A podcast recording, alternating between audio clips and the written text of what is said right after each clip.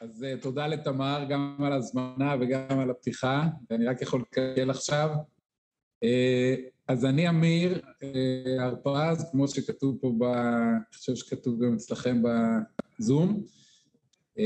אני בן חמישים ושבע היום, אני בן קיבוץ הזורע. הייתי עם שתי מילים על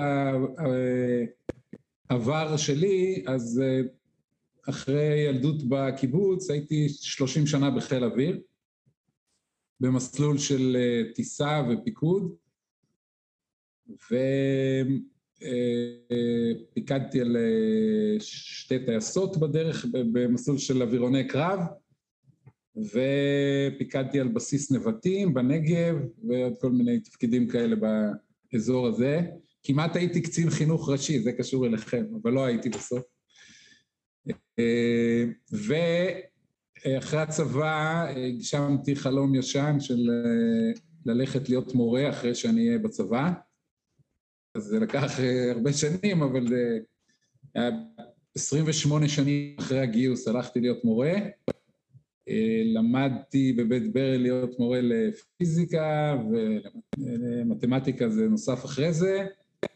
אחרי שנתיים, זה, כמו שתמר הזכירה, זה הידרדר לניהול בית ספר במסגב, ניהלתי שש שנים, ו... ו... כן, בדיוק, יש פה כל מיני מכרים משם, ו... אחרי זה, בעצם בשנתיים האחרונות, אני ב... הלכתי טיפה אחורה, ואני מנהל היום, עדיין בחינוך, אבל מנהל מקום יותר קטן, שנקרא מרכז אחרת, ועוסקים בו בלנסות ללמד מורים, איך להכניס פיזיקה, בעצם למדים אותם לערוך ניסויים ולעשות חקר, כדי לעשות פיזיקה יותר מעניינת בבית ספר. במסגרת הרעיונות שבטוח קראתם בעיתונים, או חשבתם בעצמכם שהמערכת החינוך קצת משעממת, ואנחנו רוצים לעשות אותה קצת יותר מעניינת. בדרך, אני, אני היום עדיין עושה מילואים בחיל אוויר, גם בבור שליטה של חיל אוויר במצבי חירום, פעם אחרונה לפני שבוע וחצי, ב... שום, איך זה נקרא, עלות השחר, ומדריך בבית ספר הטיסה. לטוס קרבי מותר עד גיל חמישים ואחת, אבל הדריך בבית ספר מותר עד גיל שישים, אז אני מנצל את המערכת עד הקצה, ו... אני מדריך שם בבית ספר. מי שיבוא לטוס, ב... ללמוד לטוס בבית ספר טיסה, אשמח לפגוש אותו. אגב, יש לי שם כמה תלמידים מסגב לאחרונה פתאום. לא יודע אם זה קשור אליי, אבל הם מזכירים לי כל מיני סצנות מתוך הבית ספר. אני רציתי לספר לכם, אני אספר לכם רגע את השורה התחתונה, כדי שמי שמגיע לבסיס וצריך ללכת להתעסק, אז יהיה לו את השורה התחתונה, ואם שי תבדוק איתו מה, מה היה, אז הוא ידע מה היה.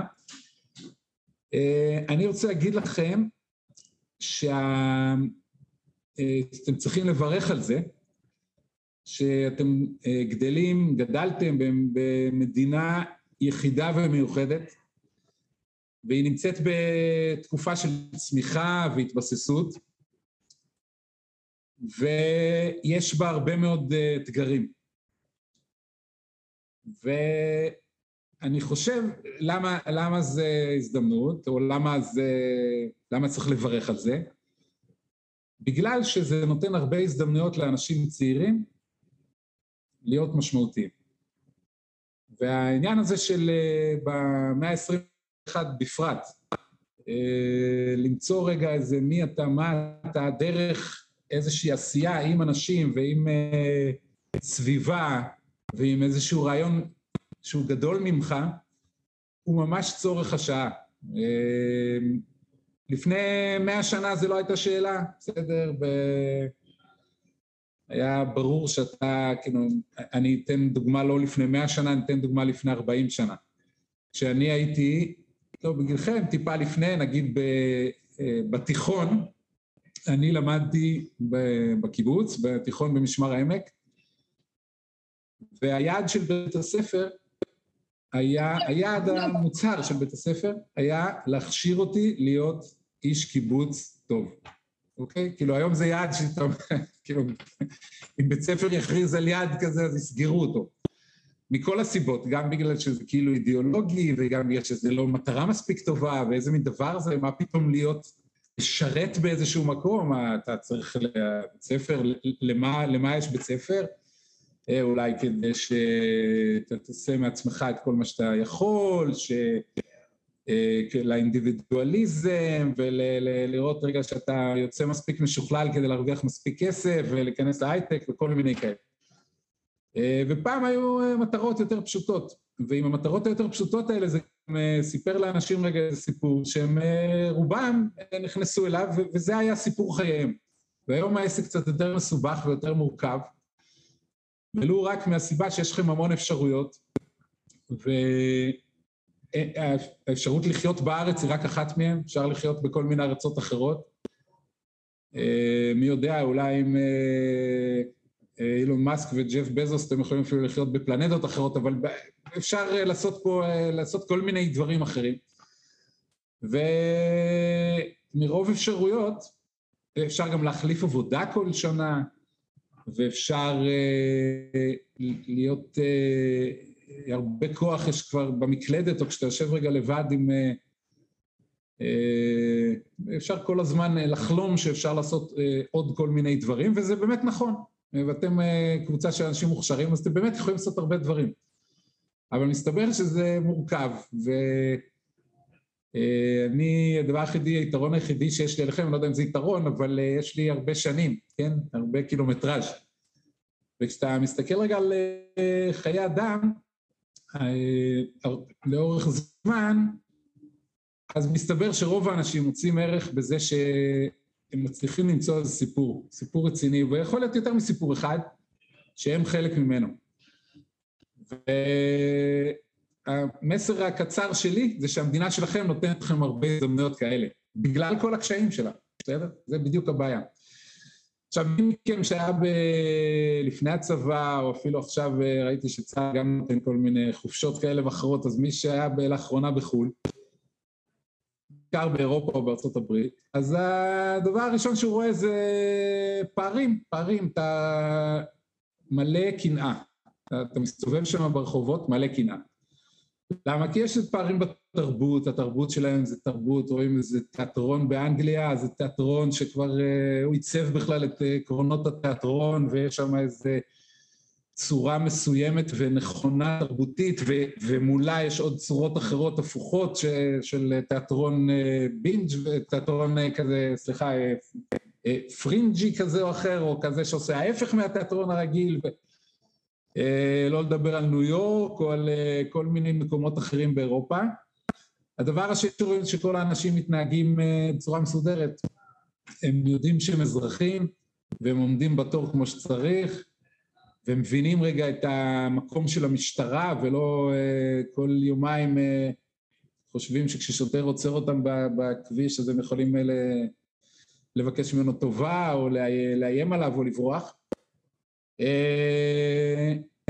הדבר השלישי שאתה רואה זה שיש להם המון משאבי טבע מדהימים, כל מיני דברים שהם בנו במשך השנים, והם התיישבו גם לא במקרה, החברות החזקות התיישבו במקומות שיש בהם משאבי טבע ונוח לחיות בהם, ובאוגוסט לפחות בדרך כלל נוח לחיות יותר במקומות אחרים מאשר בישראל. אגב, בהרבה מאוד חודשים אחרים זה דווקא טוב אצלנו. ועל כל זה גם יש להם מרחבים ירוקים שאנחנו חולמים עליהם, וכמות מים וכל מיני דברים, ומי שהיה ביער השחור לאחרונה, כל מיני, באמת מכינה. ואנחנו מול כל זה עומדים בכל הדברים האלה באתגרים מאוד מאוד גדולים, ולפעמים נראה שלא יהיה קל לחיות פה, ולא יהיה קל לגדל פה ילדים, אם אתם מתחילים לחשוב על הכיוון הזה, גם זה יקרה פעם, לא לוחץ, אני לא אמא שלכם. וה... על זה יש עוד גם ב-שבעים וארבע שנים האחרונות, ניסינו לעשות כל מיני דברים בארץ, ניסינו, זה קודמיי וככה, ויצא, חלק מהדברים יצא טוב, וחלק יצא פערים סוציו-אקונומיים מאוד גדולים, ושסעים חברתיים שחלקם הסתדרו קצת, ועוד בקושי יש אנשים שמדברים עליהם, כמו הפערים הדתיים, אבל חלקם רק אפשר להגיד אפילו גדלו, השסעים עם החרדים, ושסעים בין ערבים ליהודים, שהתחילו פה לפני שבעים וארבע שנים במלחמה, אבל חשבנו ש-שבעים וארבע שנים אחרי זה יהיה יותר נוח, ויש ימים שזה יותר נוח ויש ימים שפחות, ועל זה אני אוסיף עוד שני דברים. אחד, זה משבר פוליטי מתמשך, אתם מתחילים להיות מודעים לדברים סביבכם, ואתם, מי שפה כבר בין עשרים, אז הוא כבר הולך להצביע פעם חמישית לדעתי, מגיל שמונה עשרה, אני טיפה מגזים, אבל אתם בקצב, קצב של בחירות שמרשים, וגם לא ברור בדיוק אם הבחירות הבאות יסדרו את הדברים, לא משנה מאיזה צד פוליטי של המפה אתם, אז, אז אני חושב שיש דבר אחד שהוא אמונה של כל האזרחים כרגע, שהבחירות הבאות לא יסדרו את העניינים, לא לפה ולא לשם. ואני אוסיף עוד דבר אחד, שהוא מאוד קשור לזה של יום ראשון חזרה לבסיס. על כל זה, לוקחים אתכם רגע, ובשיא תפארתכם, בדיוק כשאתם מתחילים לחשוב שיש לכם משהו להגיד לעולם, ומתחילים לגבש רגע את ה... רעיונות שלכם, ויש לכם כל מיני רעיונות מה לעשות, והרבה מאוד יכולות, לוקחים אתכם ושמים אתכם שנתיים וחצי, שלוש, חובה במסגרת של לשרת את המדינה הזאת, על כל האתגרים וכל הבעיות שלה. וכל הדברים האלה, אם אתם משווים את עצמכם עם המצב של צעיר בארצות הברית, או צעיר בגרמניה, או באנגליה, אז אומרים, כאילו, מה? כאילו, מה, מה ההורים שלי תכננו? כאילו, מה, איזה מין רעיון זה? אני רוצה להגיד לכם שיש פה דווקא הזדמנות, בגלל שה, הבן אדם הוא בנוי לזה שהוא מסתכל רגע על העולם סביבו, ואם הכל מסודר, אז זה נחמד, בסדר? אז יש קפה בבוקר, ואחר כך עושים את ה... ספורט שלו, ואחר כך הוא הולך לעבודה, והוא יודע שבסופה יש משכורת סבירה, והוא כבר יכול גם לתכנן את החיים שלו עשר שנים קדימה, ויש בזה יתרונות. אבל בגיל שלכם בעיקר, ובאופן כללי, לחיים ארוכים של בן אדם, זה לא מספיק. זה פשוט לא מספיק. ולכם, בגלל כל המאפיינים של המדינה, יש הזדמנות גדולה. וצריך לא ליפול במצב, לא ליפול במצב רוח שלפעמים כתבי החדשות מנסים להכניס, או סבתא שלכם מנסה להכניס כשהיא צופה בחדשות, או לפעמים גם ההורים שלכם, של כל מיני הנחות פולניות כאלה של הויץ' ואייש, אלא להפך, כל זה מדבר על שלל הזדמנויות שלכם יש להשפיע. עכשיו, יש גם להשפיע במדינות, גם אם אתה נוסע לניו זילנד, לא צריך לעשות שם שום דבר אגב, ניו זילנד אתה יכול פשוט לשבת ולחיות את החיים, אבל גם שם יש הזדמנויות, אתה יכול לטפל ב... לעשות משהו עם זה צמחים נדירים, או ללכת לצלול ולמצוא כל מיני דברים, דולפינים שעושים שוחים יחד עם בני אדם וקחו, אפשר לעשות שם דברים נדירים. אבל פה יש הזדמנות, ממש אינרנטית, בתוך, בתוך המצב של הציונות היום, יש הזדמנות לעשות את זה עם צורך ברור שהסביבה שלכם מראה לכם. מי שעשה פה שנת שירות, אה, מכיר את זה כבר. זה אני חושב הפתעה לכל מי שסיים בית ספר והולך לש, לשנה, שהוא אומר, רגע, טוב, אני אשאר רגע את הצבא ואני אעשה שנת שירות, כמו האחים שלי או כמו זה, בשביל עצמי, ואז פתאום... ולאט לאט מגלה שמסביבו יש כל מיני צרכים וכל מיני חברה שהוא לא הכיר. אז, אז האנשים שעשו שנת שירות בדרך כלל כבר מכירים או ראו את, ה, את הכיוון הזה, אז אני מספר גם לאלה שפספסו את השנת שירות, וגם לאותם אלה כדי רגע להזכיר את החוויה הזאת. ההזדמנויות הן פשוט מסביבנו, וההזדמנויות הן בגלל הצורך של החברה, בסדר? אתה רואה, לא יודע מה, איש חרדי בירושלים ואיש חילוני נוסעים באותה רכבת קלה ולא מדברים, או שהם בשבת הם ככה מאוד מופרדים, או שהסביבה תגרום להם לריב מתישהו על איזשהו עניין של שמירה, של שמירת דת או של שמירה אחרת. זה הזדמנות, כי זה צורך, זה צורך שבירושלים אנשים יוכלו לאורך זמן לחיות עם תפיסות עולם שונות. וההזדמנות הזאת מזמנת, קודם כל השונות הזאת היא מרתקת, כן? כי בסוף זה, אתם מבינים, אני חושב שאתם עוד לא מבינים, אבל אני אספר לכם סוד שצריך להזכיר אותו כל פעם מחדש, שמישהו שהוא חרדי, או שהוא ערבי בתמרה, או שהוא ערבי בעזה, או שהוא סתם, הוא נולד בדיוק כמוכם, ואם הוא היה נולד ביישוב שאתם נולדתם ולהורים שלכם, הוא היה פחות או יותר מתנהג בדיוק כמוכם, ואם אתם הייתם נולדים שם, הייתם מתנהגים בדיוק כמוהו. בסדר? העניין, הדמיון בין בני אדם הוא מדהים, והשונות היא מתגברת רק בגלל שהחברה צפופה קצת, ובחברה צפופה אנשים מחפשים שייכות יותר קטנה, לא רוצים להיות שייכים לשמונה מיליון איש, כי לא מכירים את כולם, אז יאללה, בוא נשתייך רגע ליישוב שלי, נשתייך רגע לתפיסת עולם שלי, לכל אלה שחושבים כמוני בפייסבוק, כל מיני השתייכויות כאלה שהן עוזרות לנו רגע לספר את הסיפור שלנו, אבל בצד השני הן מייצרות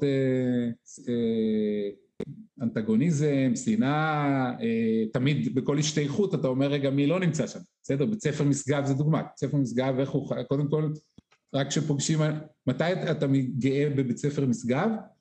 יש אנשים לא ממסגב, כן? אז מתי אתה מעודד הכי חזק את בית"ר ירושלים? כשהפועל תל אביב מגיעים, כאילו אם זה סתם זה משעמם. והעניין הזה הוא הזדמנות גדולה, ההזדמנויות האלה הרבה פעמים, קודם כל אני אזכיר רגע את ההזדמנויות, בסדר? נניח כל ההזדמנות של ההתיישבות בדרום, שאגב הצבא יש לו חלק גדול בזה, אני לא יודע מי מכם משרת בדרום, אבל בכל המערכות של צה"ל, מתעסקות עם הדרום ככה או אחרת, ובדרום אני, אני באופן אישי, שירתתי פעמיים יותר חצרים, אני לא מחשיב דרום, חצרים זה מרכז הארץ, אבל נבטים זה כבר כן דרום, כי זה קצת יותר רחוק, וכשאתה מגיע לנבטים, בעיקר עם משפחה, אז זה מתחיל בבכי, ככה זה מתחיל. בסדר? זה חם שם קצת, תמיד מגיעים גם בקיץ, וגם מתרחקים מכל מיני מערכות שהכרת, היינו שם פעמיים, גרנו שנתיים בשיקון בנבטים.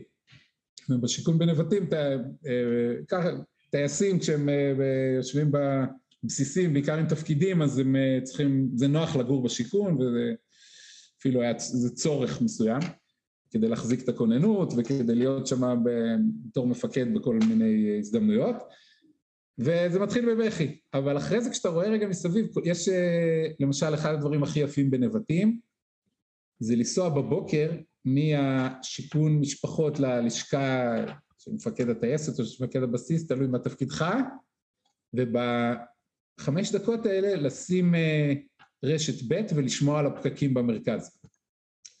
עכשיו, זה לא רק שנוסעים בתוך הבסיס, גם כשנוסעים לבאר שבע או לדימונה, ופתאום אתה מבין שהנושא הזה של מרחבים, המצב הפשוט שקורה לפעמים רק בטיולים, שאתה מסתכל מסביב ויש מקום לנשום, כאילו יש לך מקום, לך, אתה מסתכל ועד האופק, אתה, האופק מהדהד לך רגע איזה אוויר לנשימה, יש אותו, גם בארץ ישראל, רק צריך להתרחק מהמרכז.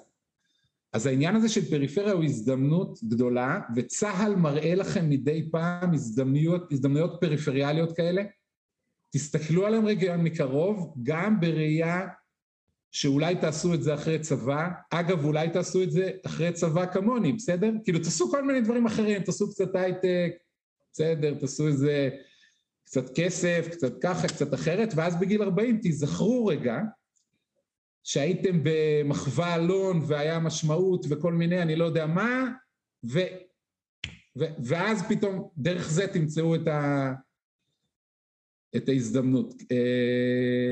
ושוב, מה זה ההזדמנות? ההזדמנות זה למצוא אנשים טובים ולעשות איתם משהו שטוב לך לעשות ואתה טוב בו, ואם אפשר שזה יהיה משהו שמשפיע לטובה על הסביבה.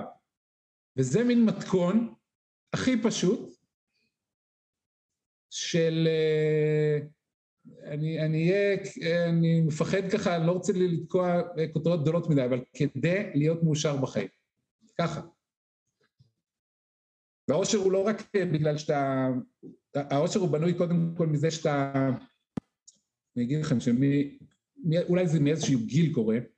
בגיל שלכם, שמסתכלים בראי, אתם כל יום יותר יפים, יותר מתוחכמים, יותר משוכללים, ואומרים, וואי, איזה יופי גדלתי, איזה, איזה, איזה הזדמנויות וככה ואחרת. מאיזשהו גיל, בסדר? לא אגיד לכם מאיזה, לא אקלקל לכם, אבל בגיל שלי זה בטח כבר. אתה מסתכל במראה, אתה כל יום מסתכל, ואתה לא יותר משוכלל מאתמול, אתה גם קצת פחות יפה מאתמול, היתרון שאתה קצת רואה פחות טוב, אז כאילו זה לא, אתה לא רואה את זה מיד, אבל זה המצב. עכשיו, יש המון שנים כאלה, בסדר? כי זה עד מאה ועשרים. ואז האושר בנוי מזה שאתה מסתכל במראה, ומסתכל על האיש המבוא, ואומר, כל הכבוד. אוקיי? כאילו יש איזה משהו מין אושר פשוט כזה, טיפשי, כן? אתה מסתכל רגע על האיש במראה ואומר, וואלה, הוא עושה משהו שהייתי רוצה לעשות. אוקיי? עכשיו, זה, זה כאילו צורך, אתה אומר, רגע, רגע, עזוב, זה, זה, זה סתם, אולי, אולי זה האגו, אולי זה סתם איזה רצון כל הזמן לתפוח לעצמך על השכם, אבל יכול להיות, אבל זה תכונה אנושית. אז העניין הזה של לעשות משהו בעל ערך, הוא קודם כל משתלם במבט במראה בבוקר. ואני אגיד לכם עוד דבר אחד על החיים, קצת עצוב, אפילו אם תנסו לפגוש המון אנשים כל הזמן, בפייסבוק ופנים אל פנים ובפאבים, האיש שהכי הרבה תיפגשו איתו זה אתם, אוקיי? אתם עצמכם, וגם ת, תראו רגע את הסיפור שלכם, ואתם תספרו לעצמכם אותו כל הזמן, כל הזמן זה, זה מה שאנשים עושים. אז העניין הזה של לראות רגע שאתם מתכוונים שהסיפור שלכם יהיה באמת, כאילו הסיפור הראוי שבשבילו הגעתם, הוא... זה משהו, זה עושה אתכם מאושרים.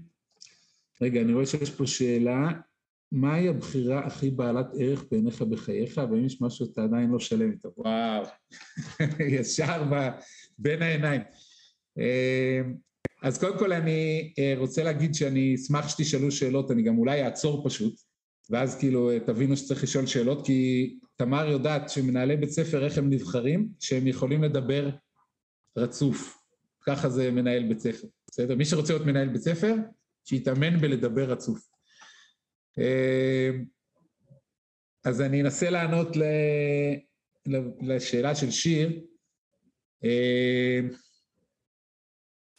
אני אגיד שאני גאה, אני שמח מהבחירה לעסוק בחינוך, אני שמח בו פעמיים, פעם אחת כי אני חושב שזה משהו מאוד נדרש, שוב, יש פה עניין, עוד איזה גימיק לחיים, כאילו.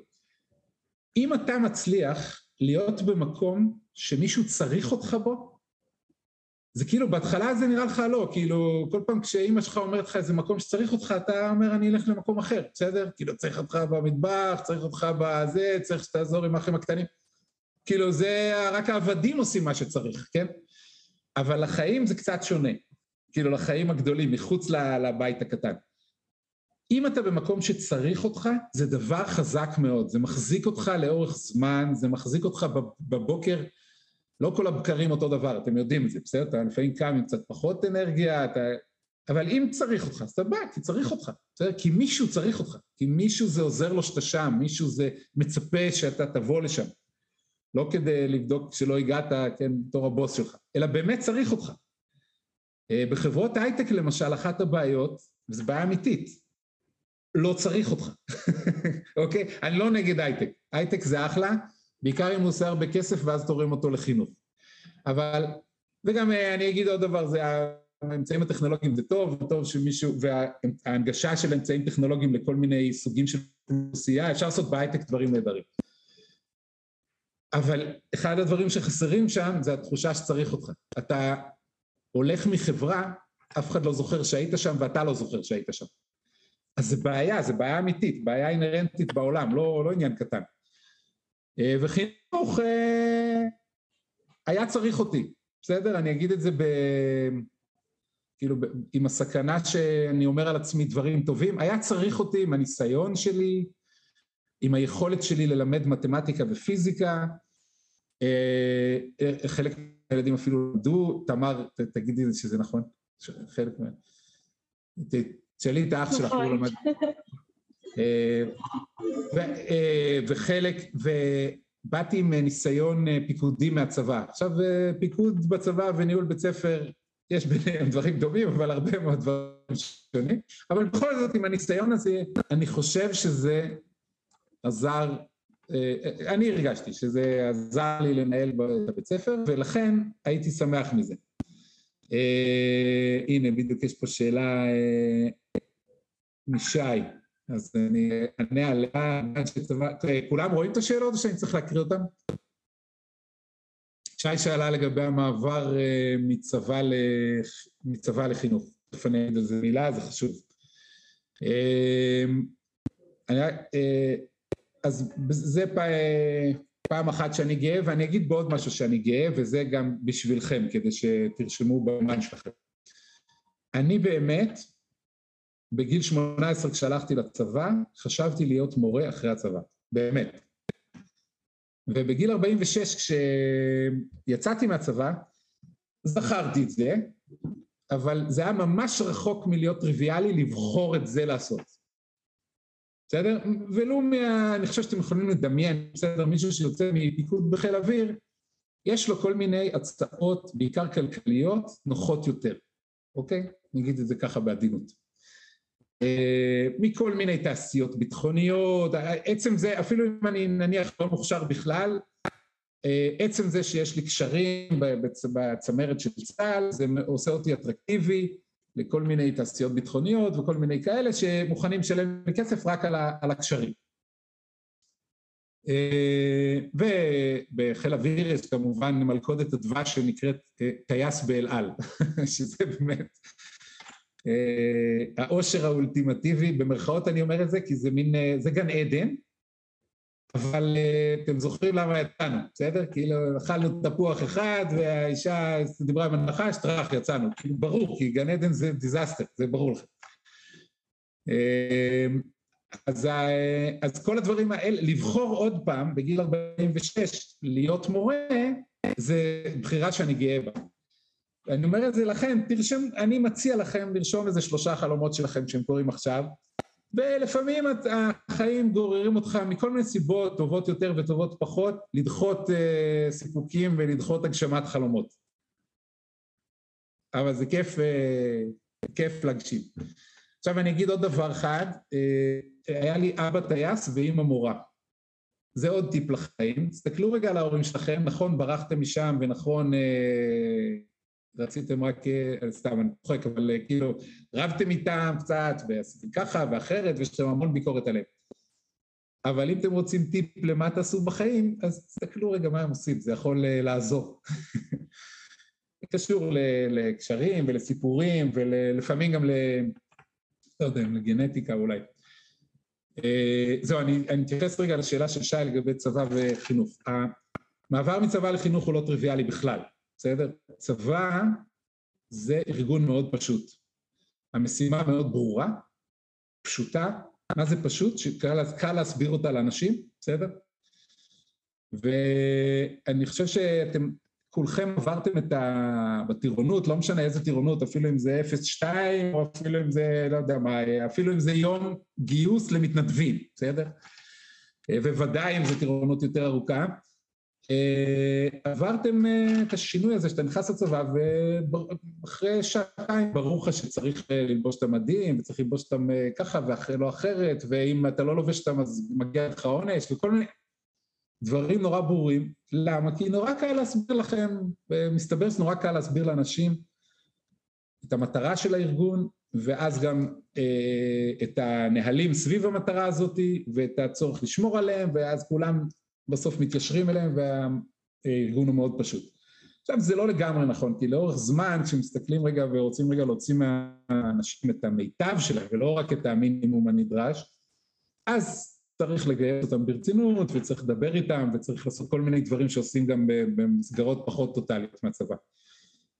אבל זה קורה בזמנים אחרים. בית ספר זה ארגון לגמרי אחר.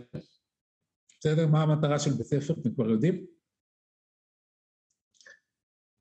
אני רק אגיד את זה ככה, כל אחד שבא לבית ספר יש לו מטרה אחרת, אוקיי?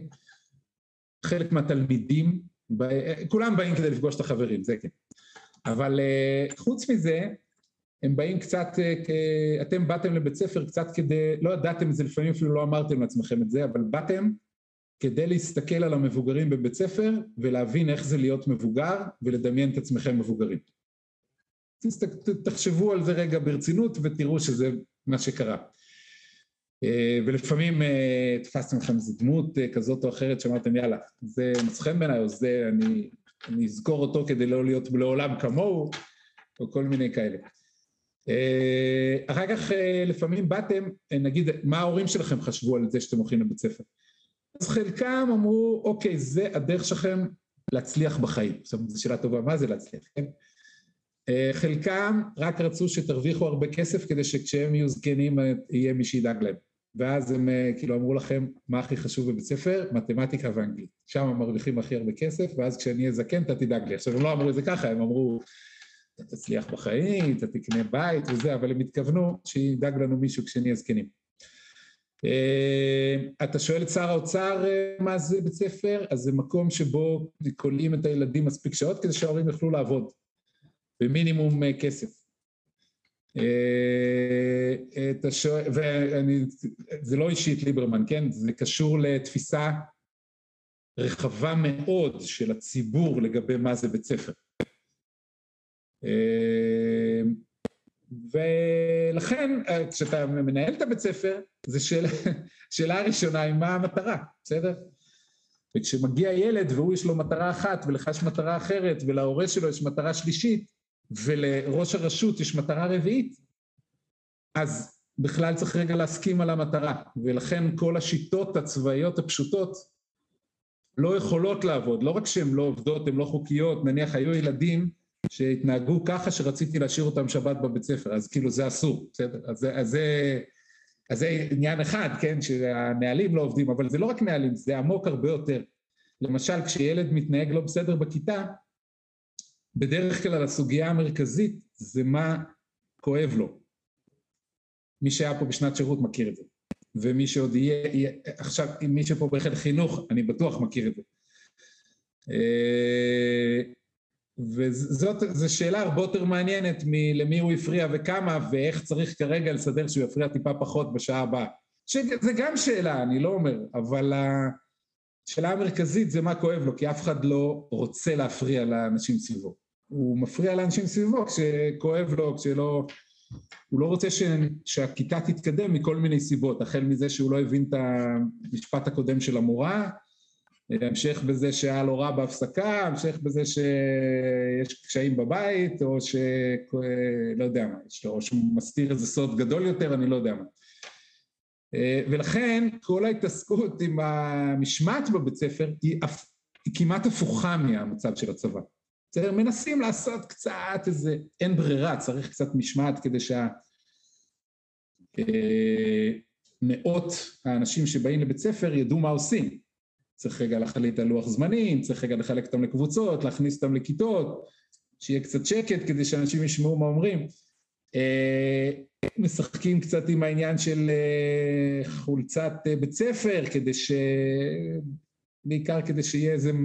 המדים עוזרים, זה אתם כבר מכירים מהצבא, אז את העניין הזה של מדים שעוזרים, כאילו, הלובש חולצת בית ספר, אתה קצת מתנהג כמו תלמיד בית ספר, זה עוזר, פחות מבצבא, בסדר? אז, אז המעבר שמפקדים מהצבא צריכים לעשות בדרך לחינוך הוא מעבר מאוד גדול.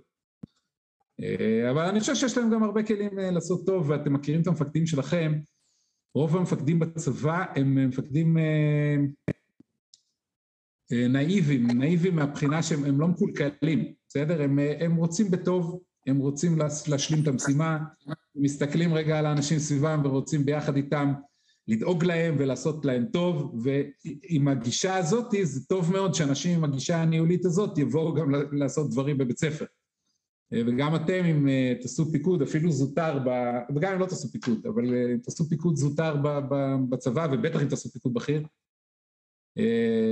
אני הייתי שמח מאוד לראות אתכם במערכות החינוך. אני כבר מטריע, זה ממש לא אותו דבר, בסדר? אז יש הרבה מאוד מפקדים שאחרי שנה בורחים מהמערכת ואומרים שזה לא בסדר, והילדים לא קמו ברגע שהם נכנסו לכיתה, ואפילו הוא בא עם, אני יודע מה, אני אגיד מעצמי, אני כשנכנסתי בשיעור פיזיקה ראשון, והיה לי דברים נורא מעניינים לספר, באמת דברים מעניינים לספר, ועוד הבאתי דוגמאות מכיפת ברזל ומצגת, ואיזה ילד הפריע, כי זה, עכשיו אמרתי, איך זה יכול להיות לא מעניין? כאילו, הוא זכה שאני ב...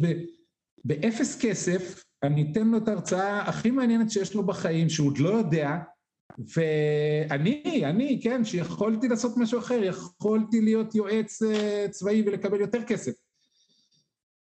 והוא לא מעניין אותו, והסתבר שבהפסקה היה לו משהו יותר מעניין, או שהוא בכלל דואג מהשיעור חשבון שיהיה אחרי זה, או שהוא מבין שאחרי הכיפת ברזל יבוא איזה, תבוא איזה משוואה, ואז הוא יתברר שהוא לוקח לו יותר זמן מלאחרים לתפוס אותה, או לא משנה מה. וזה משבר שצריך כל מי שבא מהצבא לחינוך לעבור. אפילו, אני לא יודע, לא עשיתי פה... אם הייתי מדבר אתכם יותר, הייתי שמח לשמוע את הסיפורים שלכם, אבל בתחיל חינוך הרבה פעמים יש יציאות קטנות לאזרחות מתוך החי. מורה חיילת, כל מיני פעילויות גדנה, פעילויות כאלה, פעילויות אחרות, והדבר הראשון שבולט לך מאוד, זה החוסר יעילות של המערכת. אתה בא, והילדים באים באיחור, והמורה שלהם לא יודעת בדיוק מה תוכנן, ואז הם עושים רעש, ואז זה, וכזה, אתה אומר, כאילו, מה זה השטויות האלה? יאללה, להעמיד כולם בשלשות ונסתדר.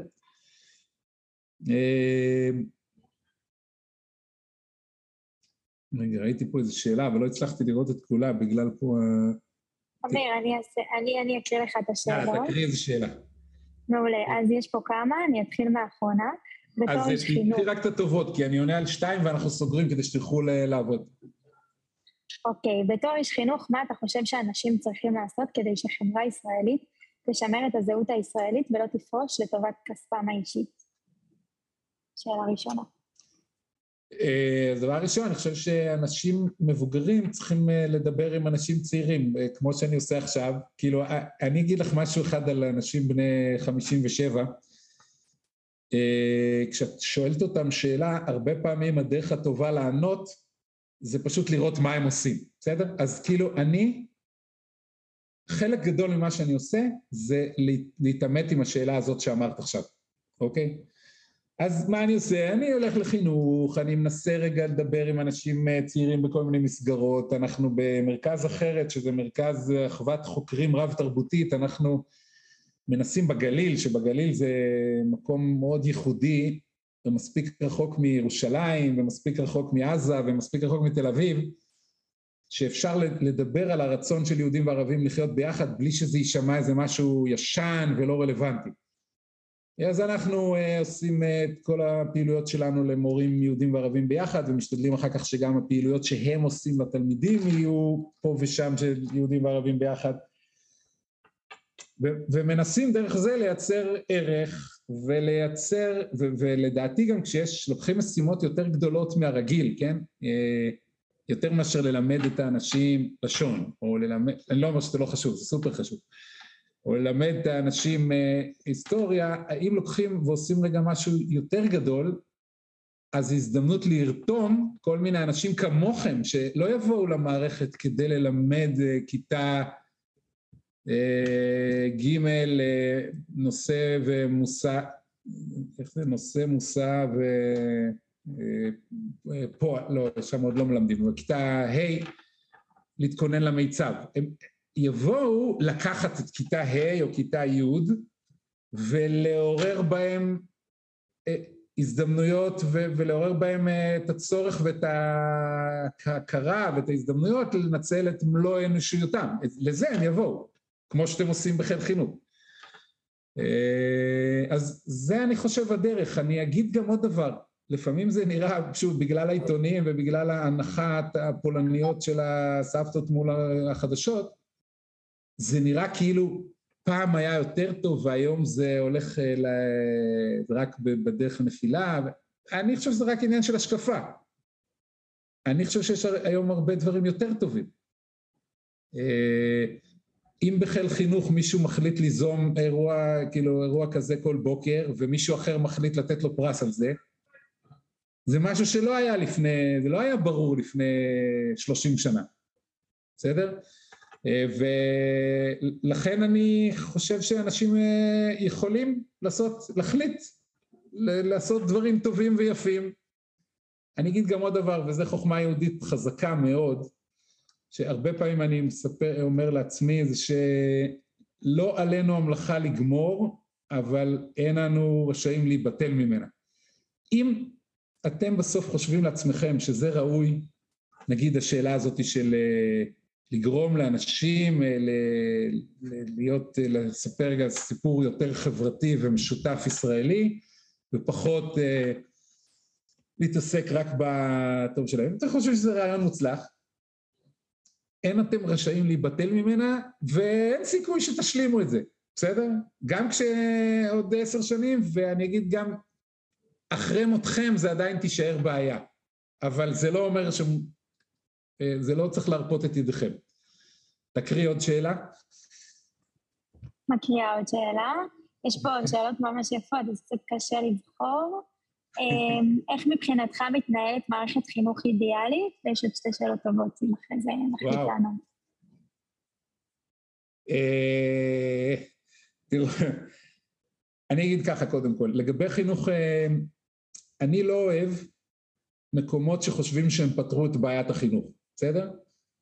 הם, הם עושים דברים טובים מאוד, בסדר? אני בא, בא לבית ספר אנתרופוסופיה, אני מתרשם מאוד, אבל אני לא אוהב שהם אומרים שהם פתרו את בעיית החינוך. אני בא לבית ספר דמוקרטי, אני מתרשם עוד יותר, באמת עוד יותר מאנתרופוסופי. אבל אני, כשהם אומרים שהעניין הוא שהם פתרו את בעיית החינוך, אני חושב שבעיית החינוך היא לא, היא, אני אפילו לא רוצה לקרוא לה בעיה, אני, בעיות אצלי הן מוגדרות דברים שאפשר לפתור.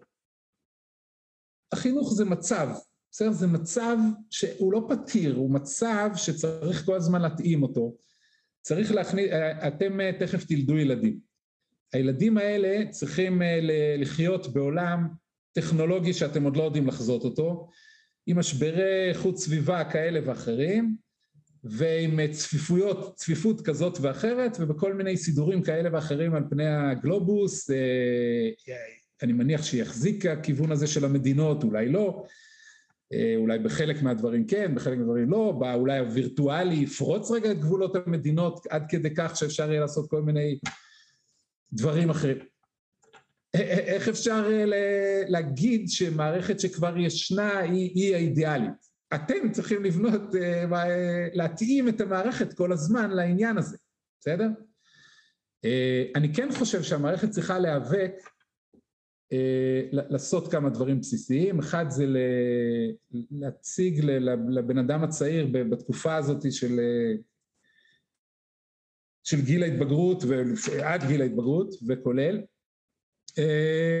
להרחיב ולתת לו הזדמנויות לטפח את היכולת שלו להסתכל פנימה ולמצוא את המקום הנכון שלו, שהמקום הנכון זה המקום שבו מתחברים התשוקה שלו והיכולות שלו, וכאילו למצוא את עצמו.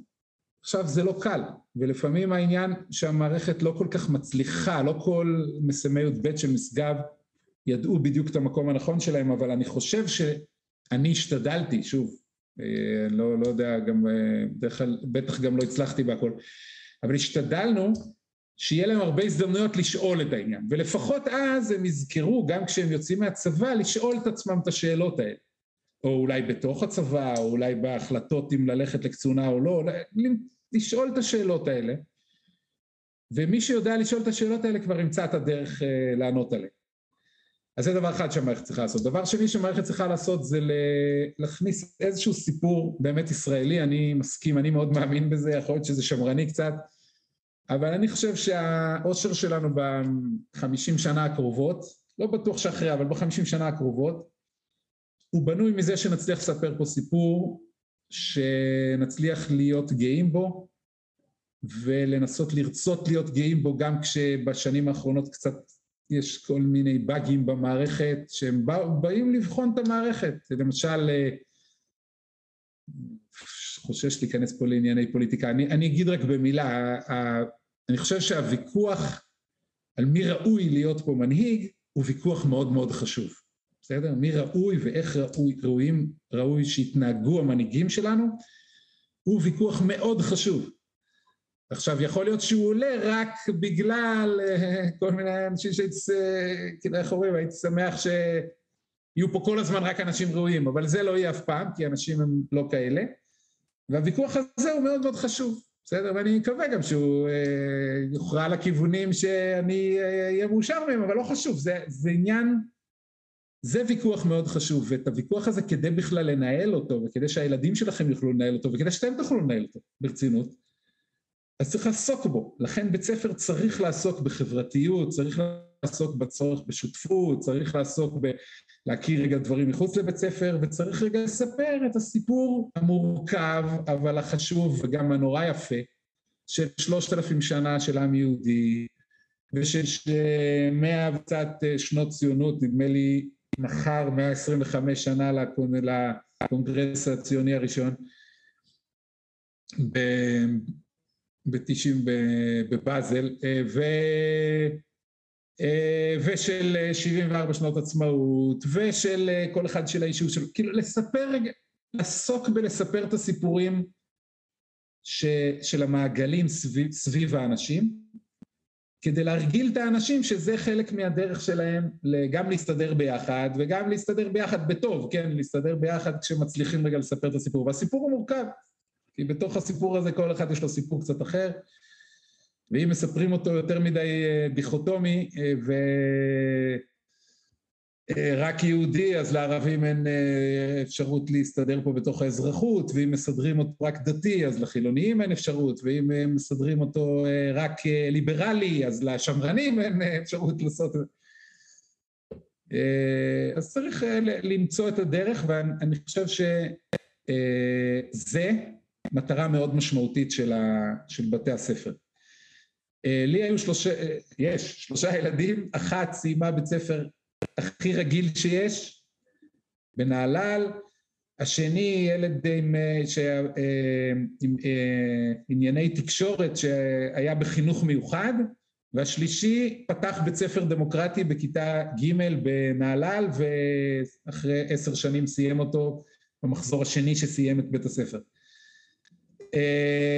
כל אחד בדרכו דווקא חווה טוב את מערכת החינוך, ולא בלי בעיות, בשלושת הדרכים האלה, בסדר? קיצור, אני מאוד אוהב ניסויים בחינוך, אני אוהב אנשים שרוצים רגע להכניס דברים חדשים לחינוך, אני לא כל כך מתחבר עם אנשים שפטרו את מערכת החינוך, כמו לפתור ילד, כן? מביאים בישיבה פדגוגית, הילד הזה הוא בעיה, בואו נפתור אותו. ילד לא יכול להיות בעיה כי אין לו פתרון, בסדר? ילד זה, זה מצב, זה סיפור, זה, זה, אנחנו יכולים להשתלב, יכולים לעשות דברים כאלה, דברים אחרים. אבל לפתור זה בעיות אחרות, זה בהייטק. אני מציע שנעצור.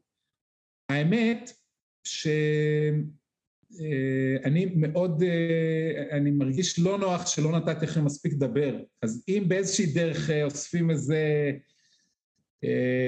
משובים או שאלות ומעבירים מזה טוב, ומי יודע, אם יתפעל לכם אחרי שעכשיו כולם רוצים להופיע אצלכם בגלל הפרס, אבל אם יתפנה פעם בעתיד, אז יכול להיות שנדבר עוד פעם.